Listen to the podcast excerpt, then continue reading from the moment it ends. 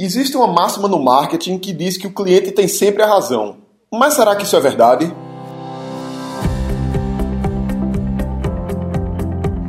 Diga aí, amigo, aqui é Felipe Pereira. Seja bem-vindo a mais um episódio do Digcast.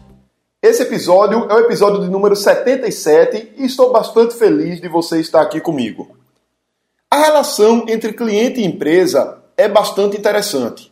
Por um lado, o cliente precisa da empresa para que lhe ofereça produtos e serviços que vão satisfazer suas necessidades. Por outro lado, a empresa também precisa do cliente que vai adquirir seus produtos e serviços e vai remunerar a empresa de modo adequado para que ela consiga continuar existindo, financiar seus equipamentos e máquinas, pagar sua equipe e também remunerar seus sócios acionistas. O problema é que normalmente em vários mercados a competição é bastante grande, fazendo com que empresas busquem satisfazer ao máximo os clientes para que consigam vender e alcançar seus objetivos. Por conta disso, essa relação que o cliente precisa da empresa e a empresa também precisa do cliente acaba ficando um pouco desequilibrada, de modo que muitas empresas ou muitos clientes acreditam que o cliente tem sempre a razão e, desse modo, a empresa fica em situação desfavorável. Mas será que essa máxima é realmente verdadeira? Veja só, o marketing ele tem como objetivo gerar trocas, trocas que sejam interessantes para as duas partes. Então, quando alguém vai na padaria e compra pão, a padaria está agregando valor para quem está comprando e quem está comprando está agregando valor para a padaria a padaria dá o pão para o comprador e o comprador dá cliente para a padaria. E essa troca ela é uma troca boa para as duas partes, que é exatamente o objetivo do marketing. Então, para o marketing, ter clientes satisfeitos é bastante importante.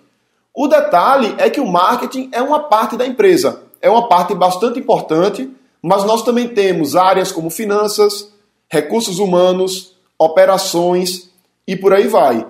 E quando uma empresa dá razão para o cliente sempre, qualquer que seja o cliente, qualquer que seja a situação, normalmente esse cliente sai satisfeito, o que é bom para o marketing. Porém, isso pode ter um custo. Dependendo da situação, ao satisfazer um cliente que não estava correto, por exemplo, você pode gerar insatisfação dos teus funcionários. E esse funcionário insatisfeito, ele pode gerar um impacto bastante negativo no seu negócio. Por outro lado, você pode ter custos mais elevados para tentar satisfazer algum cliente em alguma situação específica. Pode também ser necessário fazer mudanças nos seus processos operacionais, gerando perda de padrão, perda de eficiência, perda de qualidade. Então, antes de pensar no marketing, a gente precisa pensar na empresa como um todo. Todos nós empresários temos uma missão e atender os clientes é o modo como nós realizamos isso. Por exemplo, no meu caso, eu tenho a missão de ajudar as pessoas a alcançarem o sucesso com a internet. E dentro dessa minha missão, eu ofereço produtos, treinamentos, eventos sobre como atrair clientes, como gerar vendas, como utilizar e-mail marketing, como posicionar sites e blogs na primeira página do Google e assim por diante. E eu ofereço esses treinamentos como uma forma de realizar a minha missão. E quando dá razão para um cliente, prejudica o atendimento para outros clientes, esse cliente que foi dada a razão, na verdade, ele perde a razão.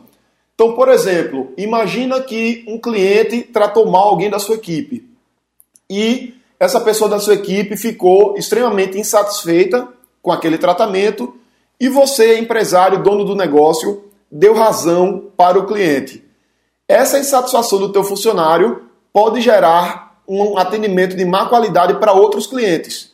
Então você está dando razão para um cliente e vai acabar prejudicando vários outros. Então, de modo resumido, é importante você analisar o cenário, porque cada caso é um caso. Se alguém é um bom cliente e está precisando de algo alinhado à missão e valores da sua empresa e algo que não vai gerar nenhum impacto negativo, você pode sim dar razão para aquele cliente e buscar atendê-lo da melhor forma.